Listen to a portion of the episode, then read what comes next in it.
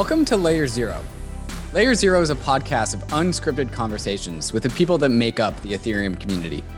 Ethereum is built by code, but it's composed by people, and each individual member of the Ethereum community has their own story to tell. Cypherpunks understood that the code they write impacts the people that use it, and Layer Zero focuses on the people behind the code because Ethereum is people all the way down, and it always has been. On the first episode of Layer Zero, I'm excited to have a conversation with Dmitry Buterin. And if we're calling this Layer Zero, I think Dmitry Buterin might be Layer Negative One. Uh, Dmitry Buterin is the father of Vitalik Buterin, the guy that kicked off this whole Ethereum movement. And I really wanted to have him on as the first guest because of the relationship between the DNA of of the people that make up this industry and the actual things that come to manifest on it in code. I think there's a relationship there. Uh, Dmitry was uh, born in Russia and was, you know, raised in communist Russia, and he we go through the story of what that was like. His first introduction into uh, into computers, his uh, uh, computer science major at university, uh, and then moving into the world that he's in now, where he lives in Canada uh, Dmitry is focused as uh, focused on the world of you know meditation and mindfulness, and that is a, a, topic of conversation that I'm also very interested in as well. And so we start to we talk about, in addition to many other things, the the relationship between Ethereum and acceptance and kindness, and how the protocol is a reflection of the values of the people that built it as the introduction to this podcast just suggested. Uh, and then we also talked about what it's like to be Vitalik's dad and watch this kid go around the world trying to garner support for this Ethereum thing, even before we all knew that Ethereum was going to be what it was going to be. I think you're going to enjoy this conversation with Dmitry Buterin, and I hope that you enjoy all future podcasts with the people that you've already listened to podcasts to before, but in a different context about how the people that compose this ecosystem make up the, the code that dictates our lives. And so, without further ado, I bring you Dmitry Buterin. But first, a message from these fantastic sponsors that make this show possible. Arbitrum is an Ethereum scaling solution that is going to completely change how we use DeFi. If you've been using Ethereum for the past 12 months, you've probably noticed the high gas fees and the slow confirmation times that have been plaguing DeFi. Too many people want to use Ethereum and it doesn't have enough capacity for all of us.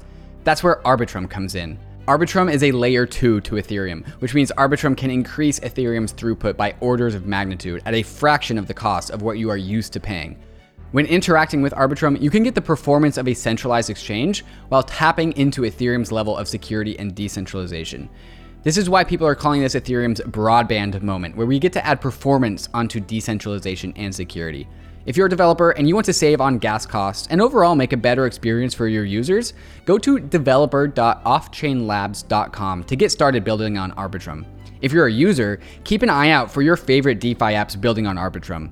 Arbitrum has been working with over 300 teams, including Ethereum's top infrastructure projects, and will be opening up to all users shortly. There are so many apps coming online to Arbitrum, so you may want to pack your bags in preparation for the great migration to Arbitrum Layer 2. To get up to speed with Arbitrum, follow them on Twitter at Arbitrum and join their Discord. Bankless is proud to be supported by Uniswap. Uniswap is a new paradigm in asset exchange infrastructure. Instead of a cumbersome order book system where trades are matched with other humans, Uniswap is an autonomous piece of software on Ethereum, which is what Ryan and I call a money robot. No human counterparties or centralized intermediaries, just autonomous code on Ethereum. Input the token you want to sell and receive the token you want to buy. Something brand new in the Uniswap ecosystem is the Uniswap Grants program is now accepting applications for grants. We have been saying this for a while and we'll say it again. DAOs have money and they are in need of labor. If you think that you have something to contribute to the Uniswap DAO, apply for a grant to Uniswap. Just look at the size of the Uniswap treasury. It's almost $3 billion. This mountain of capital is looking for labor. Do you have something of value to contribute to the Uniswap DAO? No matter how big or small your idea is, you can apply for a uni grant at unigrants.org and help steer Uniswap in the direction that you think it should go. That's exactly what we did to get Uniswap to be a sponsor for Bankless, and you can do the same for your project. Thank you, Uniswap, for sponsoring Bankless.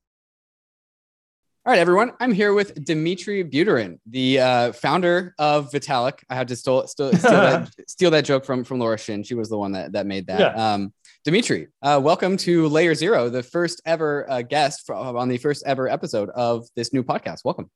Hey. So, uh, for, for listeners who are trying to get a grip for what Layer Zero is, Layer Zero is about the people that compose this community, this fantastic community that we are all a part of. And Dmitry uh, Buterin is Vitalik Buterin's father. So technically, he's like layer negative one, uh, whatever comes yeah. right right before right before zero. And so I, I think this is going to be a fantastic conversation to kick, kick off this uh, new show. So Dmitry, I'm I'm excited to get into some non Ethereum, non DeFi related subjects, uh, and maybe we touch totally. on them later. Yeah, totally. And I think I I love their I, I love the name Level Zero, right? And uh, I was just reading some articles this morning about governance and this and that, right? And people, again, we people want safety and stability. It's like, you know, code is law. Mm-hmm. But the thing is, like, code is written by humans and uh, code will be full of bugs. Humans are full of bugs. And, uh, you know, uh, this is a never ending process of, uh, you know, it's a feedback loop. So, really, it's really important to focus on that invisible layer because it's, I mean, invisible in the code, right? But it's mm-hmm. an extremely important aspect of this whole ecosystem, right? Mm-hmm. Yeah. At the end of the day, if all of the humans of the world disagree with the code, then the code is invalid and it doesn't matter, and it's back yeah. to back to the human layer. Um, mm-hmm. So I, I want to go all the way back and, and kind of ask you, uh, what was it like to grow up in Russia? What was that like? And and what city did you grow up in? I grew up in a city called Grozny in a place called Chechnya. Mm-hmm. Uh, so that's southern part of Russia, close to the Afghanistan border. Um, and you know, it wasn't so much Russia; it was Soviet Union, right? And uh, it was uh, interesting, right? Because end of the day, uh, we have all kinds of memories from our childhood, some good and bad, and depending on our current emotion, you know, some can prevail. Mm-hmm. So there was all kinds of stuff in that childhood, you know, having fun. You know, I had a very curious mind, and I think I still do. And uh, doing fun stuff, and you know, trying to blow things up, and then getting interested in electronics and whatnot. Having to learn some disciplines, going into swimming, this and that. Getting lots of propaganda from the right. state. You know, the state was this. Uh, uh, all powerful benevolent force that was doing everything right? And uh, entrepreneurship was considered to be bad and uh, again like everything is done by the state and the state is perfect and uh, and you know we were all uh, standing in this uh, doing these concerts and singing hymns to lenin and communism and whatnot. But as you grow a little bit and you see all this uh, you know discrepancy between what uh, what you've been taught and between what's actually happening right? And nobody's really believing that. Everybody's just kind of playing the games like yeah yeah yeah let's kind of do this but now let's talk about real life right? So it was really fascinating environment to kind of look at all of that stuff. I, am assuming there's some semblance of resonance with this, but when, when grow, growing up in America, there's always the question of like, what do you want to be when you grow up? What, what was that question like for you in, in, in Russia? What, what form did that question come in? Hmm. Well, I guess it's supposed to come up pretty much for every child. I don't recall that's ever really coming up for me. Mm-hmm. And uh, again, maybe it's part of their social cultural level and uh, you know socialism that uh, Soviet Union was, mm-hmm. right? But it's kind of you were just feeling like you're part of this.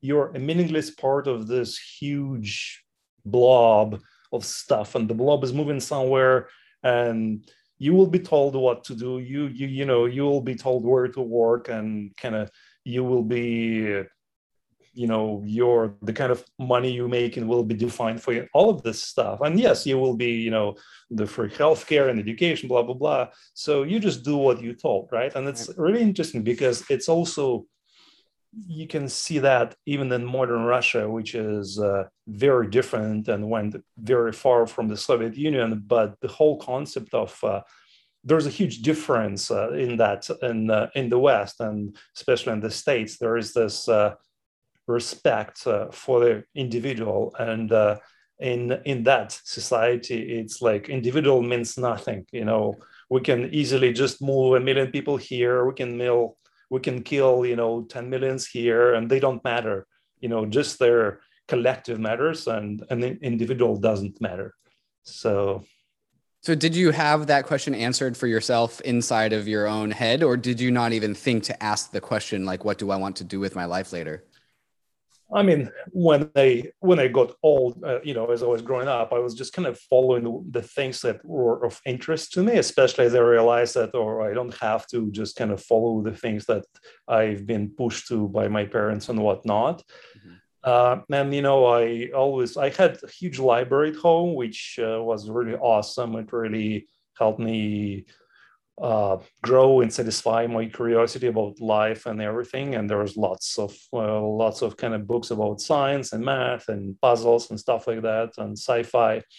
Even though it was pretty hard to get books in uh, the Soviet Union, it was funny. Like actually, to get some new books, you actually have to uh, to recycling, like you know, ten kilos of old books, stuff like that. Um, so I got interested eventually in electronics, and then I got interested in cybernetics and kind of basic computer systems and programmable calculators. So by the time I uh, finished uh, school, high school, if you want, then I knew that okay, I really want to study computers and stuff related to that, and kind of I, I chose the university and I went for that. Do you remember your first introduction to a computer? Like, what, what was the first time you touched a computer? I probably was maybe 15, maybe 16. Oh yeah, probably somewhere around that age. And the first, my first experience was with this, uh, you know, in school we get, we we're supposed to get some kind of hands-on experience uh, at some, you know, not outside of regular learning that you get some hands-on experience with uh, in a particular whatever factory organization, right? And in this case, we're at some kind of uh, I don't even remember what the organization was, but they had this uh, what do you call them a mini computer, right? Like you know when you have terminals and you have this huge computer somewhere, and then you have printers and whatnot and um, yeah it was really exciting to kind of be being able to kind of touch that. And uh, and then they had some experience with personal computers. And maybe even before that probably my first introduction was a programmable calculator right? Like soviet union was uh, like was not known for creativity but it was uh, just uh, ruthlessly copying all the stuff it could steal and copy from the west. So I believe that uh, the programmable calculator that they had, it was just a copy of something that was created in the West a couple of whatever decades or a decade before that. And it was this uh, scientific calculator which had 100 bytes of memory, and uh, and that memory was all that you had for data and for code. And it was really cool as I kind of was reading some magazines and trying to, and it didn't have any. Uh, it only had RAM, so you switch it on, you have to type in their the codes and then you run it and it does their calculation.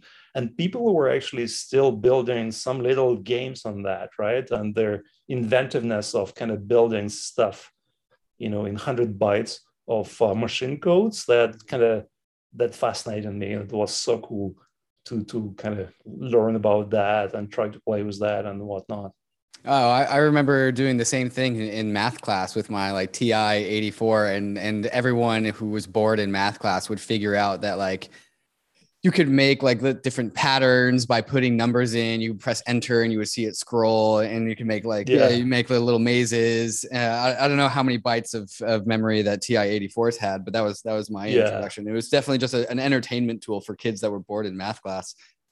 Yeah, and you know also my curiosity always kind of then pushed me to explore okay so this is how it works interesting mm-hmm. now what happens if i press all of these buttons what happens when i do this what uh-huh. happens uh-huh. when you know it says it's like there's no more memory but then i try to put in another going. command right. you know stuff like that so like i got really interested into the concept of what is now known as uh, hacking sure. right but basically trying to okay so here's a complex system that does what it's supposed to do. Now, what can we do with it that it's not supposed to do? Would you say that like computers resonated with you particularly, or were you just a, a, normal like you know teenage boy that gets fascinated by gadgets?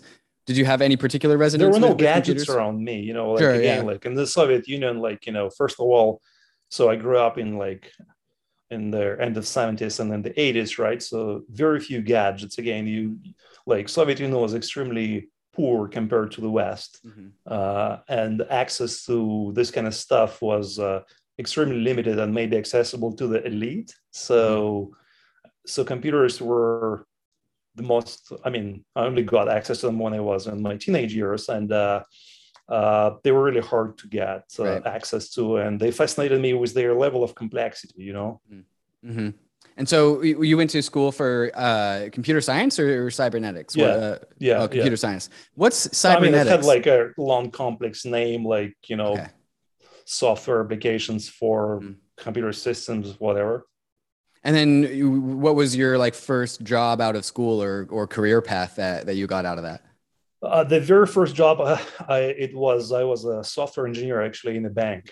Mm. Mm. In a bank, huh? nice. Yeah. And then uh, where in this story did you uh, meet Vitalik's mom? Uh, in the university, yeah, she was in, uh, in my class in the university. Yeah, hmm What was she we studying? studying together. What was she studying? Same thing. Same thing, yeah. Ah, ah, okay. So we had we had two two computer nerds meet because of computers, huh? Yeah. And you know, at that age, computers are fun, but then also, oh, what about booze and sex and whatnot? Yeah. you know, that's fascinating too. Blues, huh? Was blues a thing Yeah. in Russia? no, booze. Oh, booze, booze. Oh, I thought. Oh, okay, fair enough. Yeah. uh, can you can you tell me that story of, of how you met Vitalik's mom? Well, it was just she was in my class, you know, like, and then exactly how it unfolded, you know, it's really hard to remember that. It was, uh, you know, whatever, 30 plus years ago. Mhm. Yeah. Mhm. Interesting, interesting. Um, so when one of one of the reasons why I was asking about computers is because like I would imagine when Vitalik was growing up, when if you plopped him in front of a computer, he would just like magnet like gravitate right right towards it. Would you say that was true? Yeah, totally. Right. And, Yeah. you know, Uh-huh. also for many parents, we kind of, we end up trying to live our dreams through our kids, right? Mhm. You know, like when we were kids, there were still things that we were somehow not able to do and get access to, right? And you know, then you buy all these Lego sets, and it's part of you really wants to play with them. It's like, oh no, it's for my kid because it's also hard for you to admit that big part of you just wants to play with that too, right? So when Vitalik was growing up, I'm like, oh man, I really, when I was younger, I really wish that I had access to computers. Uh, so then this kid seems to be really smart.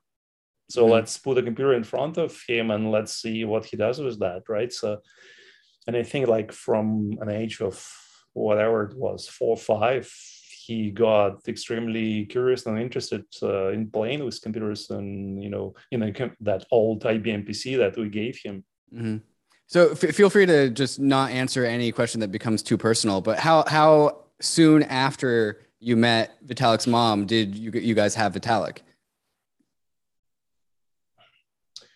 I mean, we met in '89 Uh-huh.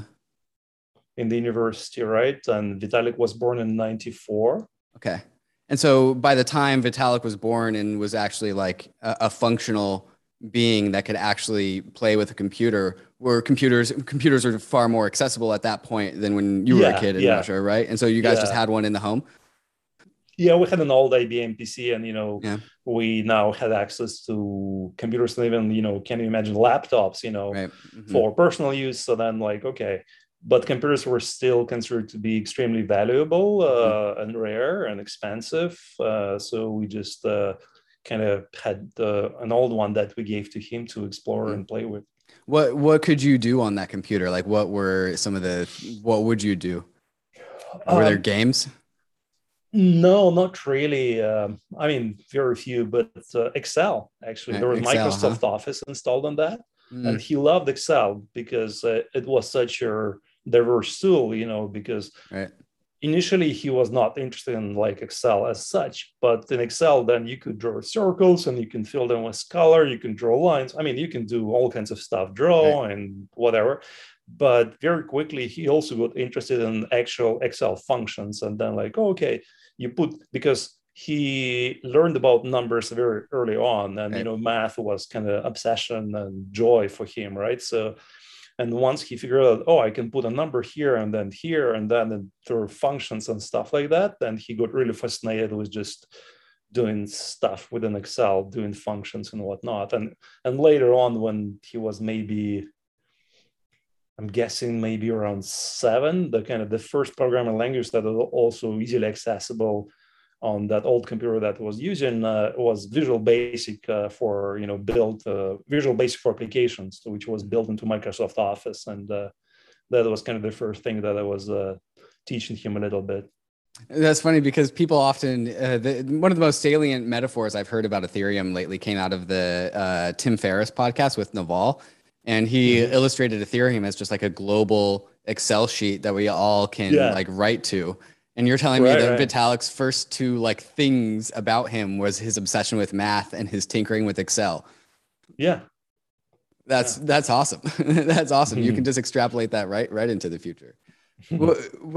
uh, so obviously everyone in, in, Ethereum holds Vitalik with you know an, an, insane amount of regard, and obviously he like invented Ethereum. So uh, there's some some history of of incredibleness about uh, to Vitalik. But but when when in Vitalik's like uh, childhood, did you would you say was the first inclination that this kid was different or special in any way? Well, was it was it obvious or was it not? Obvious? Every child is different and special, right? right. And you know, in different ways, and uh, and every child then they have their own peculiarities and quirks and struggles. But I mean, his uh, uh, him being very smart and you know learning very easily was pretty obvious by I don't know like three years old, right? Mm-hmm. Like I learned to read, I think around three and a half years of age, and I think that Vitalik, I I don't really recall, but I be, he probably learned to read before that. Like mm-hmm. you know mm-hmm. maybe he was around three.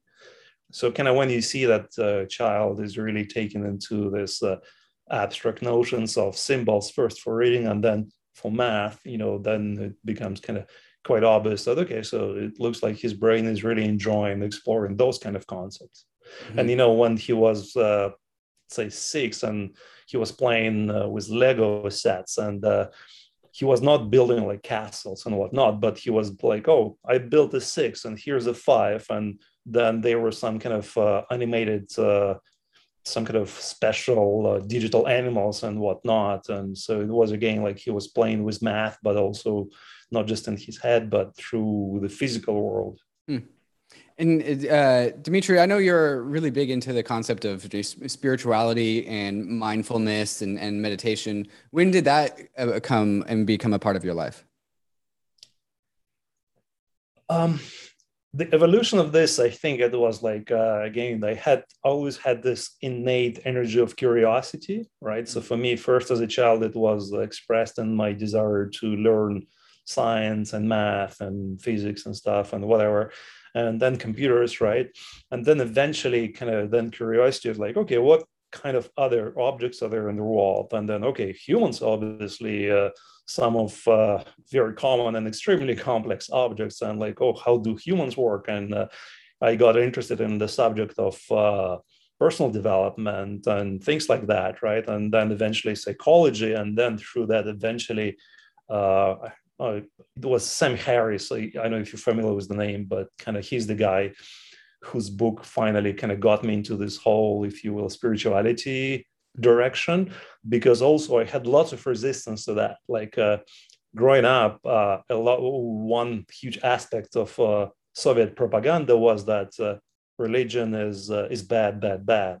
And uh, so anything in that whole space, you know, religion and spirituality for me, I consider that to be in this whole space. And I was like, oh no, this is kind of bad, stupid, you know, useless stuff. So let's kind of not go there. And kind of Sam Harris, uh, I read his book, and then that kind of really helped me to find a different perspective on that. Uh, do you know when you wrote uh, read that book? Yeah, I uh, well, I mean, approximately. Uh, it was uh, probably when I was about maybe forty years old. Uh-huh. So, like, let's say nine years ago nine, nine years, ten ago? years ago, maybe. Yeah. Okay. So I mean, I read a bunch of stuff before that, you know, uh, and I tried. You know, I love reading, and I still do. Uh, and I always read a lot of stuff. Uh, and I tried reading stuff about you know meditation and Buddhism and and whatnot. And uh, uh, and back you know before his book, most of the stuff was kind of really hard for me to read. But then eventually, when I overcame this, you know, now I can talk to anybody about any kind of religion, about God, right. about whatever you want to talk to me. Because right. I can kind of map the concept that they use to mm-hmm. my own understanding of the universe, if you will. So, would you say that, like, when you discovered mindfulness uh, and, and meditation and, and this realm of the universe, which I find particularly fascinating, and, and I also credit Sam Harris as kind of like being my guide into this world as as well. Uh, cool. w- would you say that, like, you were already inclined uh, to be a mindful person? Like, maybe you were already mindful, even though you didn't really hadn't yet been introduced to the concept or would you say that this was like a brand new concept that you found fascinating that you had to like start from scratch with mm. well mindfulness is just like one of their aspects branches of that whole space if you will sure. so sure. mindfulness specifically was not not a huge aspect of that space for me mm-hmm. uh, and uh, i would not call myself a mindful person i was really very much in my thinking head and my analytical brain you know thinking about stuff and and whatnot. Mm-hmm. so so here here's what i've been trying to weave together for like the past like 50 minutes is because like this podcast is called layer zero. Uh, we yeah. these these crypto economic networks are made up of humans. Uh, you you raised the human that made this ethereum thing that we all are a community a part of. And and you, you know sorry to interrupt right? But he has not made it by himself, right? Yes, and uh, I have not absolutely right. made Vitalik on my own, right? right. Like right. that's really right. important aspect of this, oh, right? Because again, mm-hmm. Vitalik is who he is because of so many aspects and mm-hmm. humans mm-hmm. and other factors, right? And you know, and then Ethereum is also is uh, where it is because of so many other people collaborating on that. Yeah, just absolutely, yeah. And I, I and just to that's 100% right is like nothing is made in a, in a silo but what I find what I find fascinating is that like generally the Ethereum community at large, I think it would be accurate to say is largely a uh, it's a, a, very inclusive community, very friendly, and I think as you get yes. closer and closer to the core of the Ethereum developers, the people that are actually writing the code, you find that to become more and more true. Uh, and so, like, uh, I, I know people like Karl Floersch, who, we, who I just talked to uh, from Optimism, and uh, uh, just another other, you know, the, the circle of people that I think Vitalik kind of like associates and hangs out with, all kind of share the same sort of inclusion, um, zenness, mindfulness uh, about the world, and I see that like yes. instantiated in Ethereum. And so I've always been fascinated, and one of the reasons why I wanted to to lead Layer Zero with you is that there's this relationship between some mindfulness in my in my opinion which in promotes mm. inclusivity which actually dictates uh, some of how we actually build this system uh, because ethereum you is what? Pre- maybe, maybe maybe the word mindfulness is not the best label for this yeah because, maybe maybe uh, mindfulness for me is kind of like is really about being uh, deeply immersed in your perceptions connected right. with them and whatnot mm including your emotions your mm-hmm. perceptions and Vitalik is not quite that. And you know, sure. I and I'm I'm not that to you know to some degree, but I would call the energy that you describe indifferently. Mm-hmm. You know, and the most simplistic term for this is kindness, but also mm-hmm. you can talk about acceptance and compassion, right. Mm-hmm. right? And I do know that when this whole Ethereum thing was starting, and a bunch of people who are not even usually named as official co-founders, right? But I know that what they were talking about is that uh, they wanted to create a community that would be that would be inclusive that you know would mm-hmm. be built on the foundation of like being open and having a dialogue and stuff like that right. right, and again like people who have met vitalik who have spoken to him they can sense that energy of kindness and acceptance in him right mm-hmm. and you know that's that's kind of uh, this is a very powerful energy. Kind of, we all, all of us humans, we're really drawn to that.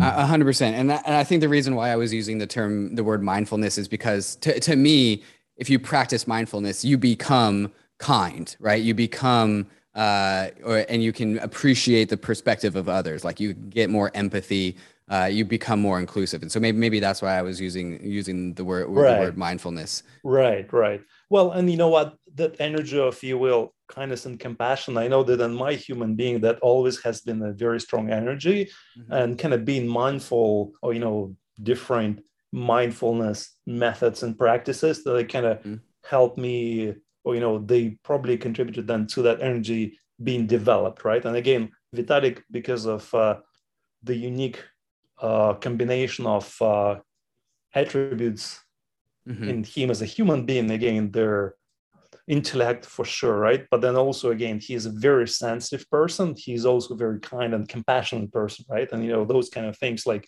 you know they are some of the important energies that you can sense in him. Absolutely absolutely. Um, w- one thing I, would like to ask you is how, how would you define uh, spirituality? Because to me everyone kind of defines it differently. Yeah, exactly right. Like you know, the word doesn't mean that much, but um, hmm. but, but what does it mean to you? Like in general, I you know, I like labels don't mean much to me, right? But mm-hmm. uh, for me, uh, spirituality is, uh, if you will, investigation and sensitivity to well, investigation of uh, some of the most fundamental questions about uh, ourselves, like what we are, what is mm-hmm. This kind of, what is uh, consciousness, uh, and stuff like that. Who's in charge?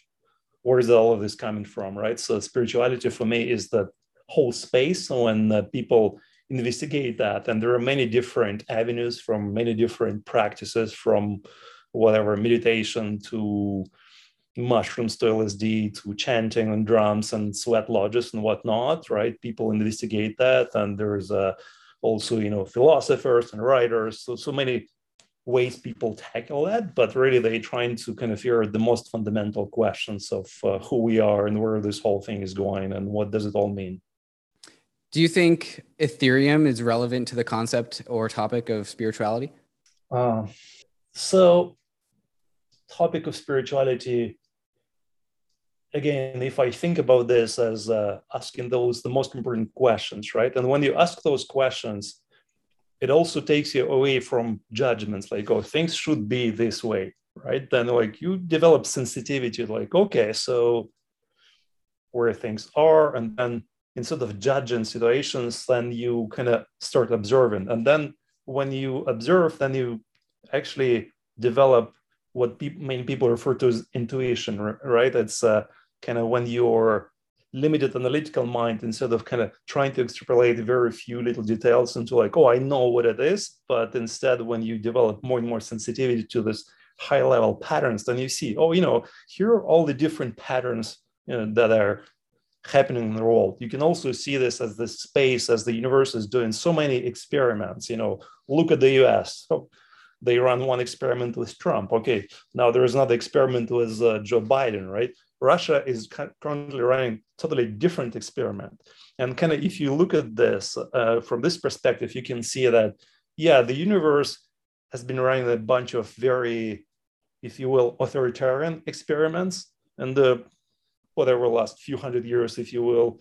And uh, and they seems to have been failing, right? It also tried to do this. I mean, collectivist experiments, which kind of ended up being really the same thing, you know, just in a disguise, very authoritarian. So it sounds to me that uh, the answer of the universe, their concentration of power and fragility, mm-hmm. uh, is uh, is not really working out in, in in in in life, if you will, right? So Ethereum is that uh, technological uh, experiment that the universe is running that very much corresponds to the findings uh, that uh, the humanity has, uh, their insights, uh, the humanity has uh, developed or, over a long time about what works and what doesn't, right? Because, and there, there are many different aspects to this, but even like if you compare Ethereum to Bitcoin, right? Like again, Bitcoin is very strong. It's trying to be very strong and simple, right? And uh, there's a lot of power in simplicity and this confidence. Like we're perfect, never going to change. This is it, and you know it, it's amazing. Like this attracts a lot of like people who wants to feel this energy of confidence and safety and whatnot. But life, life will never be safe. You know, like you know, and any kind of like one analogy I'll give it to you, right? Many people one aspect of a human journey is like many people start as victims. So you know what? Here's me. I'm weak. I'm small. The universe is doing stuff to me. Then people move on to this uh, uh, achiever position. Like, oh no, I can do stuff. I can be disciplined. I can achieve stuff. I can be strong. And it's an awesome phase, but it's by far not the final phase because however strong you are, you end up. You know, there will be storms in life that will mess you up. You know, people close to you will get sick and die. Things will happen. You will lose money whatever right? So being strong and just trying to resist everything is a very limited strategy you know like long term it always breaks right? So ethereum is a different kind of experiment if you will for me. It's more reflective of uh, what life has found uh, uh, actually works kind of long term. It's a much softer open and re- resilient system, the system that keeps evolving, right? Like talking about monetary policy, talking about so many other things, right? And uh, and those systems, they are, uh, I think, longer term will uh, prove themselves to be much more aligned with how the flow of uh, life unfolds, right? So, kind of those very long answer, right? But you know, if I try to uh, summarize it, right? So, spirituality, that investigation of what life is, what we are, uh, eventually leads us to see their interconnectedness of things and you know their fluidity, their openness of all the systems, right? And and for me, Ethereum is very much aligned with what we as a humanity, as the universe, have been kind of finding uh, over this millennia of existence. Hey guys, I hope you're enjoying the show. In the second half of the show, I actually revisit the conversation of consciousness and mindfulness meditation and acceptance uh, in a different uh, context to finish off the conversation with Dmitry. And uh, I relate it to his experiences with communism and kind of talk about the differences between some sort of universal coherence, which is what communism is trying to produce, and some sort of universal platform about what Ethereum is trying to produce and how that relates to the individual, as well as a few other questions like how often Dmitry checks the ETH price and his favorite workout regimen. Uh, so, hope you're enjoying the conversation. Uh, before we get to the second half of the show, we need to talk about the fantastic sponsors that make this show possible. When you shop for plane tickets, you probably use Kayak, Expedia, or Google to compare ticket prices. So why would you limit yourself to just one exchange when you trade crypto? When you make your trades, you want to make sure that you're getting the best possible price on your trade and that you aren't paying high gas costs that you could have otherwise avoided. That's why you should be using Matcha. Matcha routes your orders across all the various DeFi exchanges on Ethereum, Polygon, Binance Smart Chain, and gives you the best possible prices without taking any commission. Matcha has smart order routing that splits your order across multiple liquidity sources if Matcha sees that it gets you better pricing. Trading on Matcha is super easy because it pools the liquidity for me into a single easy to use platform, and that has even saved me multiple times from accidentally picking the wrong DEX to trade on and accidentally getting a bad price. Matcha also allows for you to make limit orders on chain so you can set and forget your DeFi trades, and they will go through automatically while you're away. New to Matcha is an integrated fiat on-ramp, so you can purchase crypto directly with your you can purchase crypto directly with your credit or debit card and have that fiat be instantly traded for any token that has liquidity. When you're making a trade, head over to matcha.xyz slash bankless and connect your wallet to start getting the best prices and most liquidity when you trade your crypto assets. Living a bankless life requires taking control of your own private keys. Not your keys, not your crypto. That's why so many in the Bankless Nation already have their Ledger hardware wallets, which makes proper private key management a breeze. But the Ledger ecosystem is more than just a secure hardware wallet. Ledger is the combination of the Ledger hardware wallet and the Ledger Live app. And if you're used to seeing all of your crypto services and favorite dApps all in one place, Ledger is where you want to be. Not only does Ledger let you buy crypto assets straight from the app, but it also hooks into decentralized exchange aggregators like Paraswap, which makes sure that you are getting the best prices on your trades without your assets ever leaving your control. DeFi never stops growing, and the Ledger Live app grows alongside with it. So click the link in the show notes to see all the DeFi apps that Ledger Live has, and stay tuned as more and more apps come online. And if you don't have a Ledger hardware wallet, what are you even waiting for? Go to ledger.com, grab your Ledger, download Ledger Live, and get all of your DApps all in one place. Are you familiar with the uh, political compass?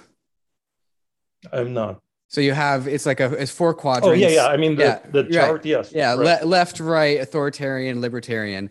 Uh, I want I want to run this idea by you and see if it resonates. Um, to me, Bitcoin is has a specific point somewhere on the political compass. And like uh, where it yeah. actually is on the political compass is, is not not the point i'm trying to make. The point i'm trying to make is that it actually has one specific point. You can like point to it as like the bitcoin has the political leanings of of this and it's right here on the on mm. the, the political compass. Yeah. To me ethereum is the landscape of the political compass and it can be built to reflect anything that humans value and we can as humanity, we can push it towards a side of the political compass that we desire.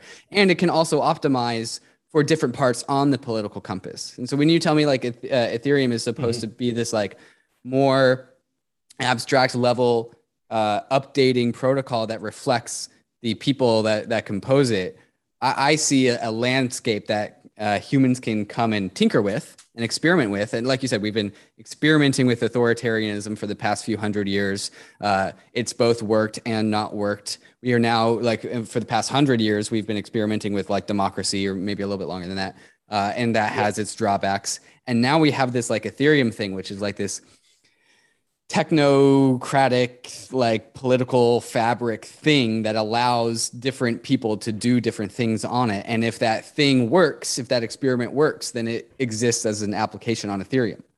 How does how does right. that like illustration land with you?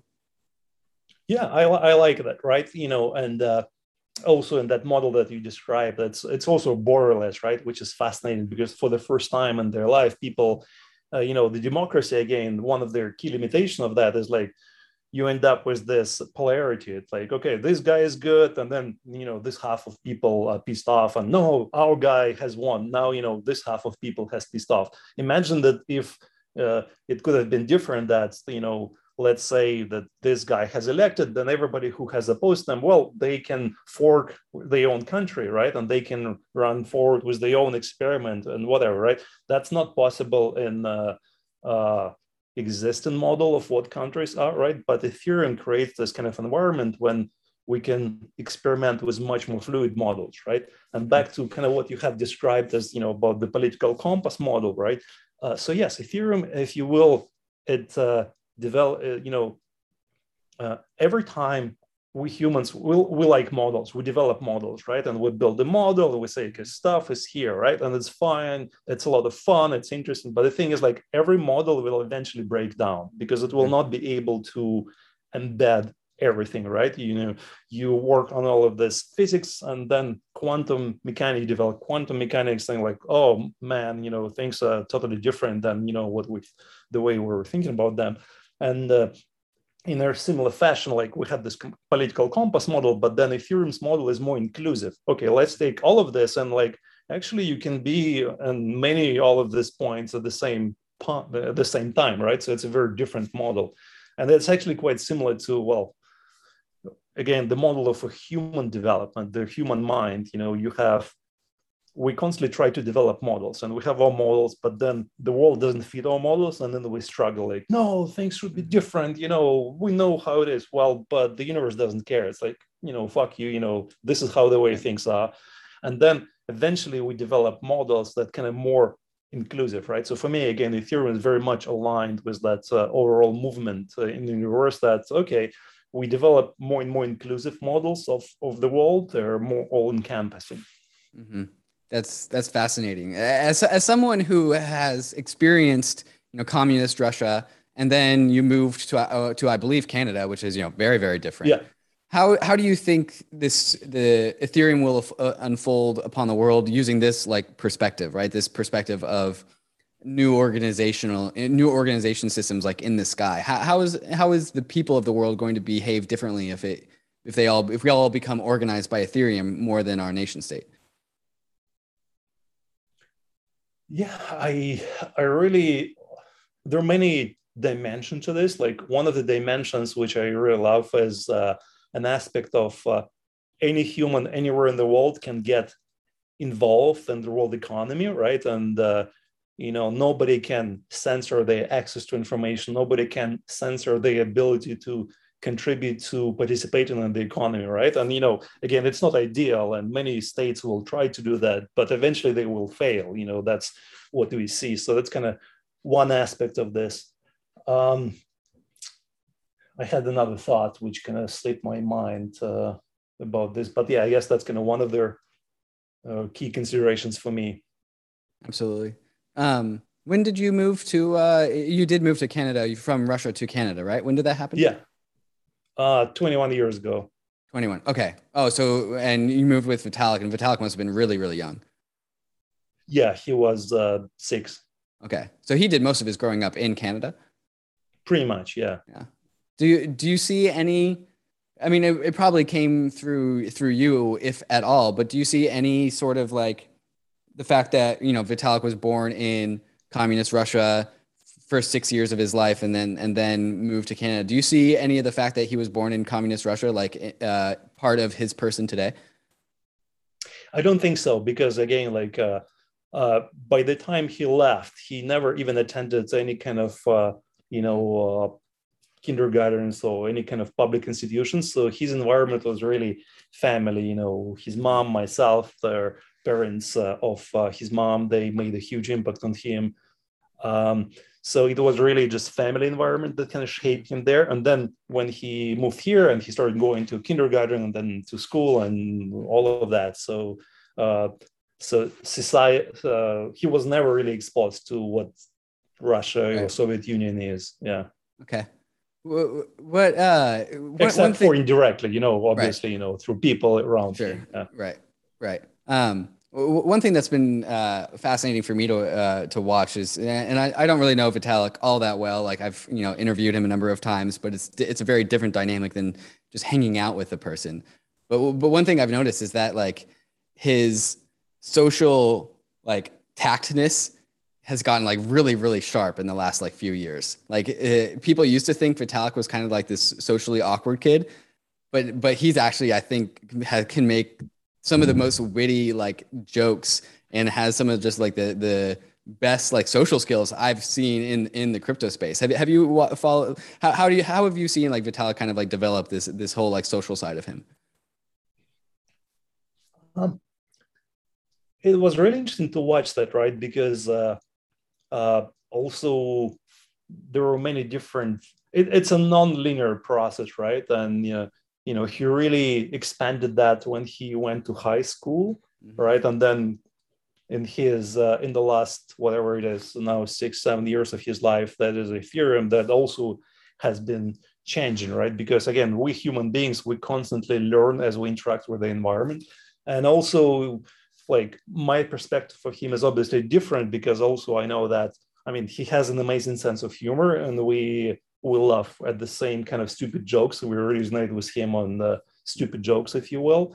Uh, but he will obviously in the environment of family and friends, he all he's much more open and relaxed because also partially to due to his sensitivity, right, to people's energies and emotions and stuff like that, and his own that when he's in a public environment and you know his mind gets so much you know input and uh, can be very stressful for him you know and when when you're stressed and kind of your mind takes over and you become kind of more constricted or whatever right? But you know again we constantly learn right? And you know as you as our systems get used to being in those environments more and more, they kind of stop going into this kind of fight or flight mode, and and eventually, then kind of more of our natural energies they they come out more and more. And i think this kind of, this is kind of what you've seen right? So i'm saying that kind of what you are seeing like I, i've seen this you know that that's the vitalik i know but uh, and i'm happy that uh, that people get to know more and more of uh, all of those uh, awesome sides of him. So when uh, Vitalik was uh, traveling the world in like 2013, 2014, trying to get support for this Ethereum thing, uh, as a parent, like what did you think that it was crazy at the time, or like what were your thoughts about like your your son like traveling around the world? Like, because I there's the number of times I've heard of stories of people talking about how like, oh yeah, Vitalik pitched me this Ethereum thing. I wish I had invested, but I didn't, and he like slept on the floor of the Bitcoin embassy like it's all these, these these stories keep on uh, cropping up. So as a parent, be- before we all knew what Ethereum was, that it was going to be this yeah. massively successful thing. What what was it like to watch your son like fly fly around the world and trying to garner support for this uh, like you know unprecedented project?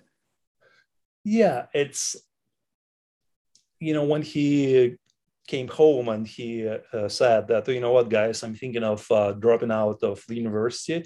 It was actually interesting that you know all three of us you know me, his uh, mom, and his stepmom. You know, he lived with me and his uh, stepmom, if you will, my second wife. We were all excited for him because uh, we we felt that okay, you know what, Vitalik will keep learning, and you know his future will be bright no matter what. But uh, also, I'm a big believer in that uh, you know academic environment is awesome for academic knowledge but you know life is so much more than than knowledge right? And i was excited for him to actually be exposed to so much more stuff right? And then he traveled um, and uh, he was writing these long emails to to us with updates and it was really fascinating to kind of watch his journey unfold and you know him doing all these different things and then staying the staying in this anarchist commune and uh, Calafou in Spain and whatnot. And and I was really excited for him to get exposure to that right? Because again we humans we grow in a certain environment and we you know that becomes our baseline. And we think okay you know what? Like we expect everybody to be more or less the same, right? And Canada um, is pretty well off, and it's a pretty open, you know, uh, peaceful, polite society and whatnot, right? But uh, the world is different. There's a lot of poverty, um, poverty. There's a lot of other stuff. So I was really excited for him to kind of get more exposure to all of these different aspects of the world and. Uh, and and he did right? You know when he was writing his email updates like oh you know what? And here we sometimes get one meal a day. Oh yeah and you know the only fruit that accessible to me is lemons. Oh yeah and you know we i have to sleep on this mattress on the floor. It's like mm-hmm. oh that's really cool right? So you know that actually life is not just you know sleeping in this comfortable bed in a comfortable place in a comfortable country. There are many other ways that people exist and let's be let's like knowing that and also knowing that you yourself can exist in many different environments is really uh, important right? So yeah that was exciting to see that. And i mean i also have to say that at the time like i wish i i would have uh, died i could have dived more into what he was involved but i was busy building my own businesses and things like that right? So kind of was watching on side what was uh, what was happening and i and I still remember, you know, how he showed to me uh, his uh, first version or whatever version of the white paper. I believe it was uh, October 2013, and it was really cool to kind of read through this. Like, oh, this feels like something really big. Mm-hmm. Right. So, did you did you when Vitalik was doing this tour to, to get like you know Ethereum support? How when you were paying attention to it, how much was it like? You following your kid around the world and just seeing those updates versus you understanding that this Ethereum thing is about to be massive. Did you even at all know how big Ethereum was going to be or had any sort of inclination as to like what the magnitude I had no of clue. No clue. I had no clue.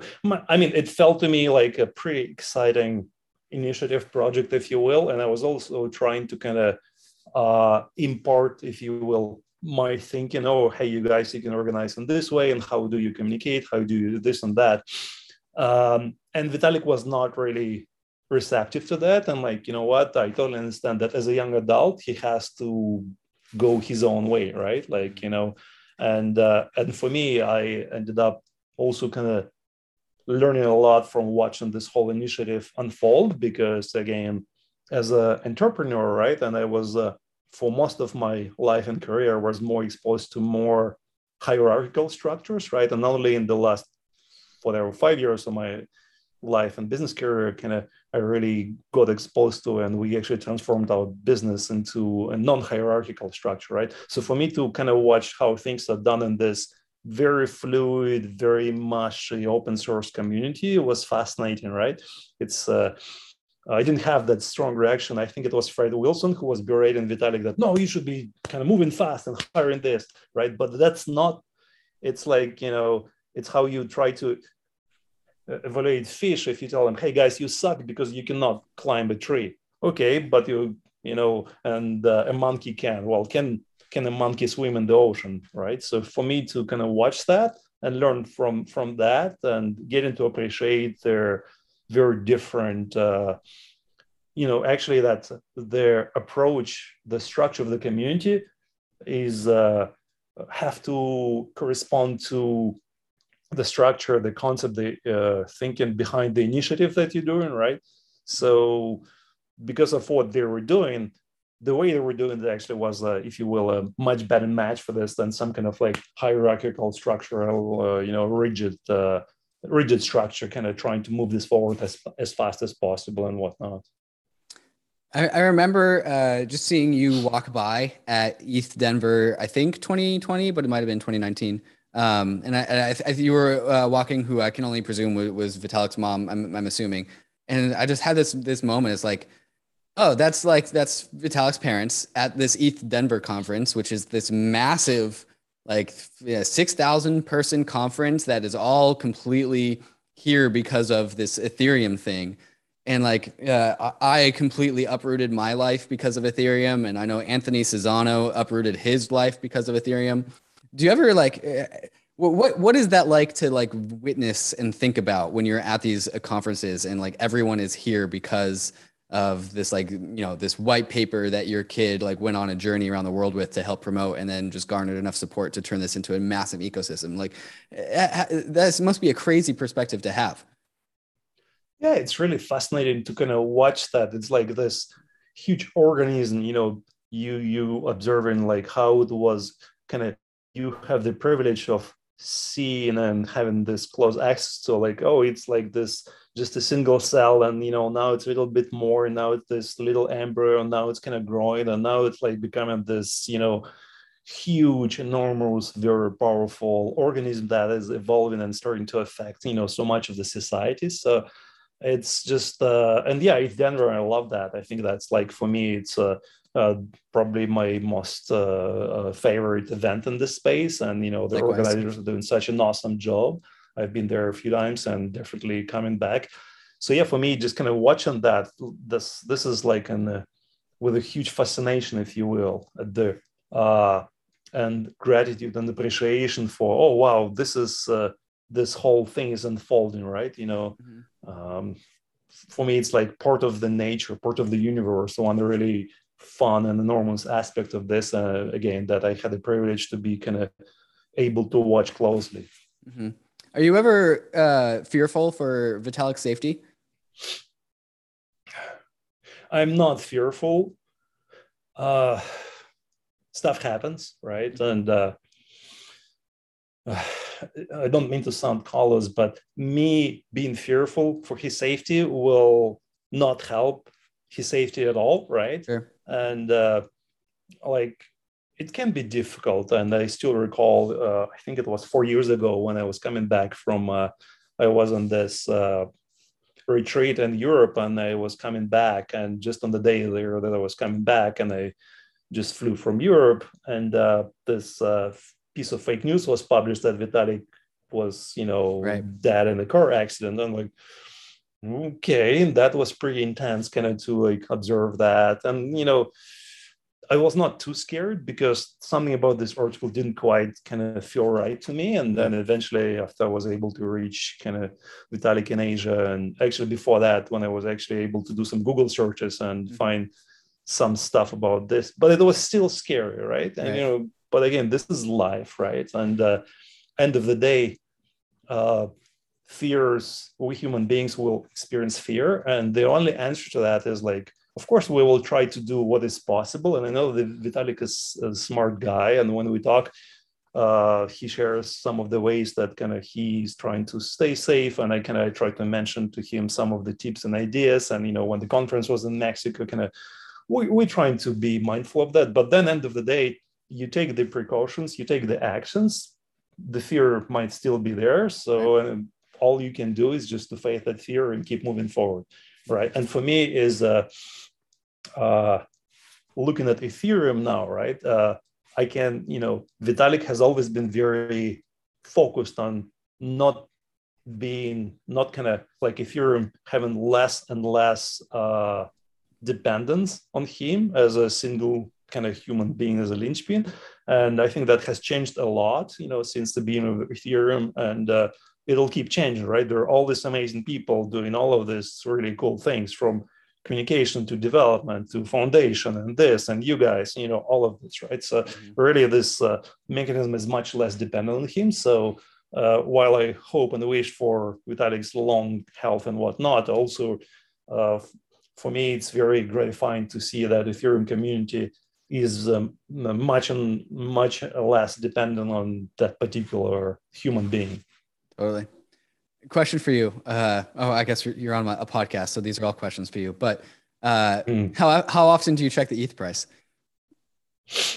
Um, every day, a bunch of times. Yeah, I mean, it depends, right? Like when it goes down, they're like, "Oh my god, it's painful," right? But not so much for like uh, what it is. It's like right because also you can see that when the price goes down, then a lot of people in the community it affects their mood and whatnot. Right. Mm-hmm. On the other hand, also as you have watched in the last whatever long time, is that when their price is frothy and it goes up, then there's a lot of kind of noise in this mm-hmm. space and all kinds of people get attracted. You know, when it goes down, there's still lots of passionate people building stuff, right? So I know that by itself, it doesn't mean anything. This is just kind of right. one of the fun little things you can look at. Well, right. still, as a human being, when it goes up, it's like, yeah, you know, for me. me, it's more like, uh, it's not about the price itself, but for me, if you will, it's an indicator.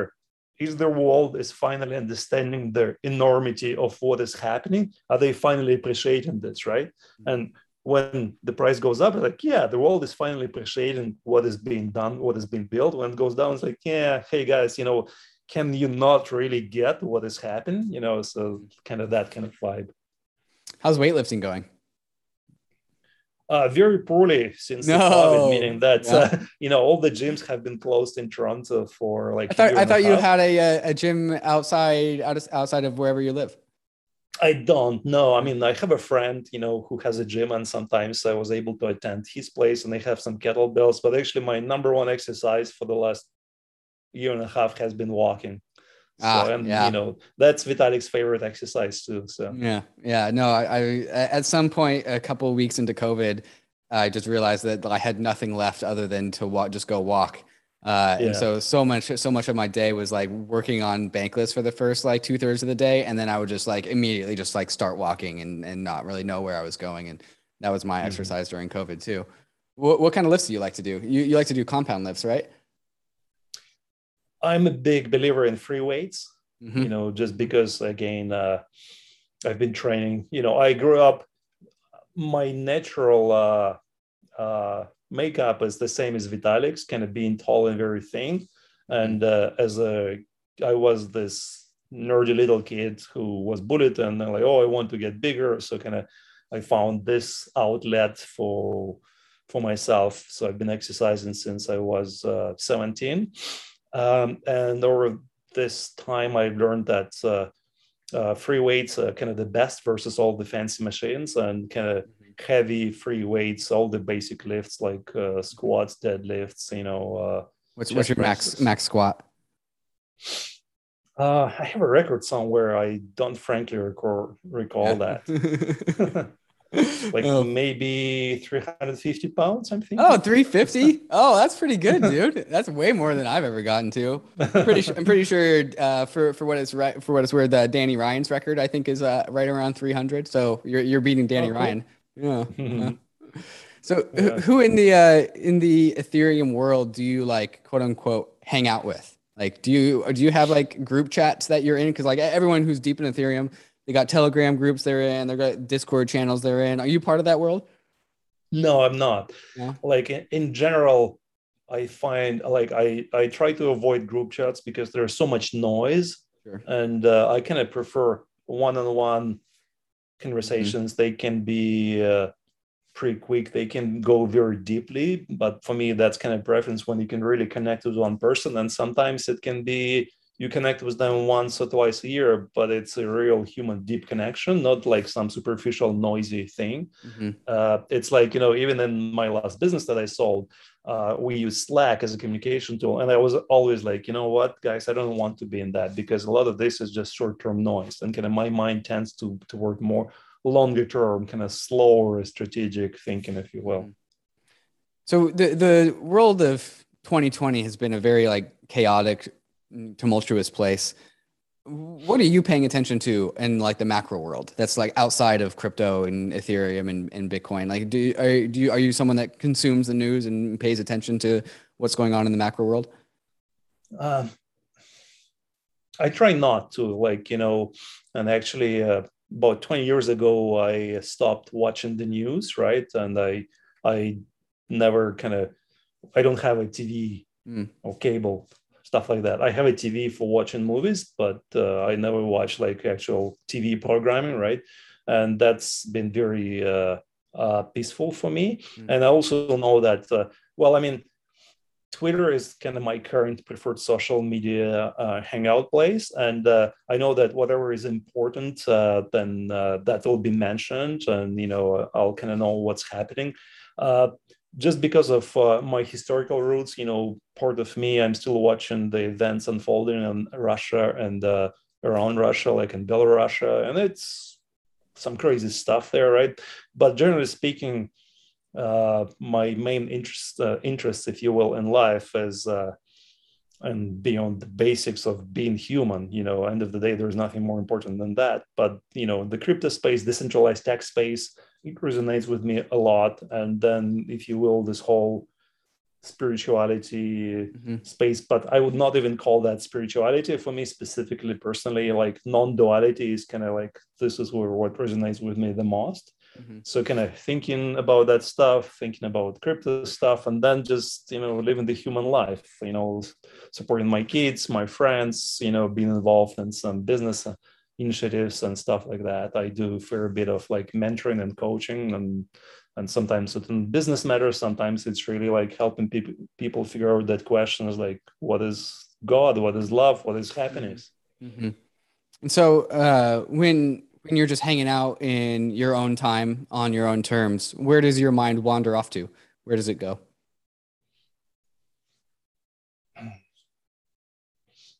It's really, I would say, kind of this whole question of what am I? What is consciousness? As you know, that's there, and it's a question that is it's impossible to figure out, uh, if you will, analytically. But uh, uh, that's kind of one of their topics that really if you will, the most complicated topic for any human to dive into, and uh, uh, and the topic where you can never kind of uh, dream to find their precise eventual answer. But that gives me that's a lot of fun for me to explore on myself, and sometimes you know also with some close friends. Mm-hmm. As you've gone down the path of trying to answer the unanswerable question of what am I, how has that yeah. how has that changed how you act in the world?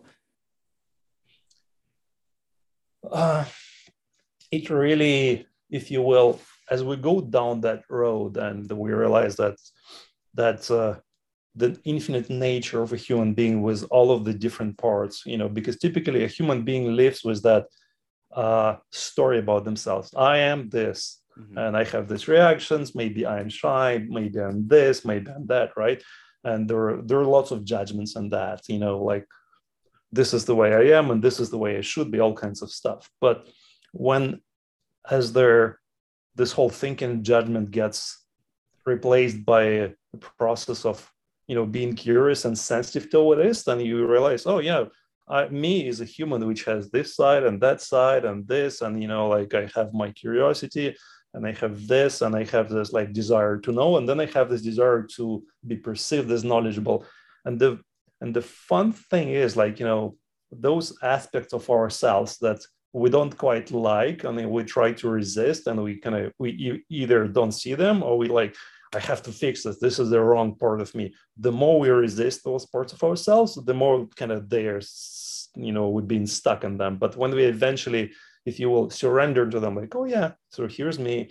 Here's kind of like stuff that is going through me, and you know, whether I like it or not, they actually kind of dissolve, and if you will, more natural energies of a human being come into play and you know they're the same for all human beings you know love compassion and joy and having fun and playing and, and trying to create and trying to support other human beings. You know they all foundational. It's just like you know when our mind is stops interfering trying to also like oh i don't like to be this way. Well you are this way. Maybe kind of you're a sexual human being. Maybe you're a human being who kind of wants to feel important. Whatever it is right? Whatever we try to deny will kind of keep being uh, this you know compulsive side of you but when you stop denying that then it just kind of parts of life that flow through you mm-hmm. the there, the, there's a, a, thought in the world of like m- mindfulness and meditation maybe it's one of the more like sci-fi crazy thoughts but like if everyone starts doing this we can all start to like kind of break down the the borders between humans and and like minds can kind of mesh a little bit because if you can maximally understand who you are, you can actually like start to dissociate from yourself. It's like, oh, I am a human and I'm standing next to another human. And like, if you can just have like maximum levels of just empathy and uh, separation from who you are as an individual, you can start to like kind of like, uh, where am I trying to go with this? Um, there, there's this concept of like a universal consciousness, right? Like a universal being like so some yeah. people some people I mean, call me, this it's God. not the concept it's kind of my right. if you will understanding of what we are mm-hmm. right and uh, uh, this evolution of human mind and this investigation of what we are again human mind is basically a collection of models and one of the most important models that we have is model of our, ourselves right mm-hmm. and kind of we constantly trying to build better models right and then realize oh here's me but then i'm affected by this and you know this becomes part of my model. And actually, at some point, the borders that your mind has created about mm-hmm. here's me and here's not me, that border actually becomes very diffuse. And kind of when that model of yourselves becomes very enmeshed with the model of what the rest of this, that's kind of that's uh, that's the natural progression, if you will, of human consciousness. So that's exactly kind of uh, again like with that model of self and the universe, then it makes much more sense to like things that kind of when you're supporting somebody like that's all part of this whole interconnected global whole. It's not like you're doing this because you want to be good but it's like okay we are this mm-hmm. and uh, we own all of this together kind of thing. How did but how does that isn't that kind of very similar to what communism is trying to achieve not as far as I understand it, right? And communism is really like uh, one aspect of communism is trying to de- deny individuality and capitalism and whatnot. Capitalism is bad, individualism is bad. But you see, in my mind, any kind of initiative, any kind of attempt of trying to move forward by denying something like this is bad, we will do something good. It doesn't work, you know. Sure. Uh, and actually, Ethereum was not built from the energy. You know, there's some bad stuff. We're going to build something that's going to fix stuff. It's more like, oh wow, let's. This sounds like an interesting idea. It's very complicated. Probably will not even work. But if mm-hmm. we can make it work, oh, look at this exciting possibilities, right? So it's a very different energy when you're trying to oppose something like, you know, down with capitalism, down with this and that. Like from that energy, like actually that perpetuates conflict, right? But you know, from the energy of like moving forward, like, oh, let's have fun, let's try to create, let's try to create more joy for ourselves and others, right? There's much, it's much, much more powerful. And the communism is not that. Communism is really built very much on denial and violence. Right. Uh, you know, those are bad and and also simplistic answers, you know. Sure. And, and I, I completely take your point. And at some point, like the and at a very early point, this metaphor breaks down but I think you can take my point in the sense that, well, communism is trying to break down the barriers between the people that compose the system, right? Like we are all the same. We are all in this together. We are one unified party trying to go for one unified goal. And so, so to me, like, and to your point, absolutely, the way that communism manifests in the real world, it has to do that by like denying and mm-hmm. violence and coercion and totalitarianism. Right. But the goals are kind of the same. And so, like, you know, spirituality and and and mindfulness and and meditation is all trying to break down the borders between humans. But I think it's also right. fascinating that like kind of communism is trying to also do that inside of its own domain. Hmm. Yeah, and I see your. And you know, the way to think about this is like as uh, we develop more sensitivity and we have this deeper model of what we are, but this structure within ourselves, you know, the ego that kind of still kind of is constantly trying to like uh, come up with like, no, this is me. I'm separate. I'm in control. I know. So it constantly kind of usurps, you know, takes over all of our learning about this stuff. And that's why a lot of people who go into spirituality, they end up like with this new huge spiritual ego, like, no, this is the right way. It's like you should not be eating meat, you should be meditating, whatever, blah, blah, blah. And you know, I have this, I have this wonderful state, and this is why I'm so much better than you are, right? And the same with communism. Like maybe the original concept was good. I like it's hard for me to kind of the communism that I studied, I did not feel that in there, but maybe because it was kind of perverted. Because also, if you even if you look into Christianity, right, the Christian religion is I see this as a really mostly violent bullshit versus their original insights of the founder, mm-hmm. kind of their an amazing, you know, uh, insight into what humanity is, right? So, like again, the ego immediately comes into play, and right. this concept of gets perverted immediately, right? So so that's kind of what I'm seeing. Do you see Ethereum as like a possible vehicle to march towards universal consciousness? Is that a crazy question? I don't really see that connection. It's a, it's an awesome technological tool, you know, and also it's a foundational platform for uh, humans to who are like-minded to connect and do all of this stuff and again universal consciousness it's not something that you do or you build or whatever again like as soon as you think that this is some kind of result you achieve that's already again like your, your ego has taken over because the ego wants to to know it wants to do it wants to move forward mm-hmm. but in fact the more you recognize that this is kind of what life is what is the actual reality then mm-hmm. from this perspective then you can keep moving forward and building stuff and having fun so the the reason why i ask is because there's an inherent like dynamic on ethereum where like you are 100% enabled to become your own individual right like you have your own ethereum address you can have your own ens name you can have your own nft avatar you are your own individual but if you define your but if individual individuality becomes defined by like your address on Ethereum or your just like footprint on Ethereum. Well, now if, if that if the Ethereum becomes maximally successful and defines the whole, if, if the fabric of Ethereum just blankets the whole globe, well, now all humans are defining who they are on top of the same universal fabric.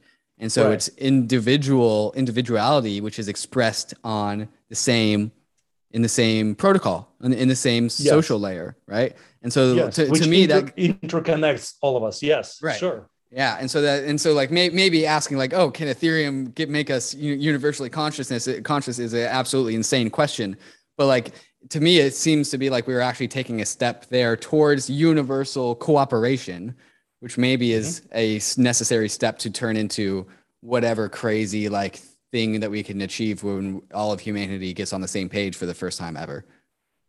And one other way you can think about this is actually there the energy of Ethereum is this kind of open, all inclusive, evolving network very much resonates with people whose own perception of the world is already like, you know, not like it's me versus the universe, but it's like it's me and I'm part of this universe. So those kind of people they get attracted to Ethereum, and you know that's kind of just alignment of that kind of uh, realizations happening in specific individuals versus like kind of bigger scale systems supporting that you know realization unfolding at a faster pace, if you will. Mm-hmm.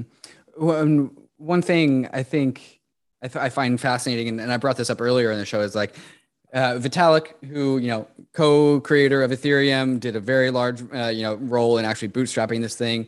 made a bunch of friends that are like-minded as people do they make they find like-minded friends they surround themselves with people that think and value similar things and i and i think of the people that i know vitalik to hang out with like, like i said Karl Floersch and the people working on optimism and uh, other you know all the cryptographers they all kind of have vitalik's like similar vibe right and so there's this in the deep ethereum community the people that like write the code and do the research and development and you know work at the ef they all kind of have these same values, similar values, because they're all yes. a bunch of friends. And to me, I, I kind of see Ethereum as this technological layer for this group of people that have very clear values to export those those values to the rest of the world. I think Ethereum is actually a way for like um, for the, these deep Ethereum community members who uh, you know largely have surrounded Vitalik and the other core members of Ethereum, and they are uh, are instantiating values when they write like the optimistic rollups they are choosing specific uh, design choices which have specific values that are associated with them and now that these design choices are being adopted by the broader ethereum community these values are being exported to everyone that touches ethereum. And so i kind mm-hmm. of think like this the relationship that you have as vitalik's father you know one of two parents and then that well that's just the nature now that, that's that's the nurture but then there's also the nature side. So vitalik's his own person defined by the environment. Um, but still regardless like you have had this influence in actually determining the code that we all touch on the internet. And that is a a a uh, layer of values that we are all now embedded upon and so i kind of think the, yes. the long-term legacy of ethereum is to all get all humans on the same value system, and that value system is Ethereum.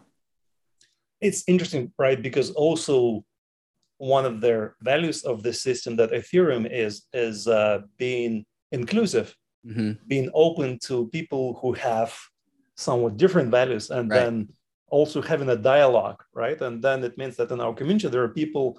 Uh, we welcome people who have some values who some people might be scared of. Like, for example, sexual energy is a very strong energy. Very few people can have good connection with that, right? And then somebody like I mean, who's an awesome guy, right? And some people might get scared. Oh, you know, what is he doing? Like, you know, whatever, right? Or let's say the recent uh, hoopla about uh, uh, sushi not, you know, being prioritized lower than Uniswap on, in Optimism. Like, okay, so now we apparently have some disagreement about values. So, but the value of the community, the overarching value is that let's uh, it's uh, in the open try to reconcile them and dialogue and move forward right so that's really interesting right so the value if you will of in authoritarian systems then the system kind of tries to become more black and white and you i can see that in russia for example you know the government in putin is good or it's bad and it's becoming very black and white. Uh, and you know for me i really see that as extremely black. And then in ethereum it's like yeah you know we have people with all kinds of values and desires and tendencies but then still our foundational thing is like you know how can we still understand and accept them right? And for me it's a very important uh, aspect of also what being a human is being a human and our compassion toward ourselves, you know, toward all the sides that we don't might not like in ourselves. Like, oh, I should not be this impulsive, or I should be, you know, more kind or whatever it is, right? But well, I am what I am, right? Kind of as a community, as we can, we don't have to deny all these different people with different opinions and somewhat different values but as long as like there's a hierarchy if you will right? And again they're at the very low level of this hierarchy is this openness inclusiveness right? And mm-hmm. for me that's really kind of the most important aspect of ethereum community. Yeah and, and i think as you get closer and closer to the core of the ethereum community down down to like the layer zero if you will you'll find that the one of the core values that people have is to value other people's values and that yeah. sort of like iterativeness is kind of how uh, there's some sort of like relationship between ethereum and the infinity that keeps on coming up in all these different brandings. Dmitry yes. thank you for coming on uh, layer zero and being the, the, first guest. I've had a fantastic time just talking about all these uh, different subjects with you. Awesome. Yeah thanks for having me. It was really cool conversation. Yeah and thank you for you know the privilege of being the first guest, and it's really awesome. And I'm looking forward to kind of meeting up in person, you know, at the next Ethereum conference. No, well, like you said, ETHDenver is also my Ethereum favorite Ethereum conference, and so if yeah. it's not before then, uh, then at ETHDenver, I will see you there. Sounds good. All right, bye, Take Dmitry. Care.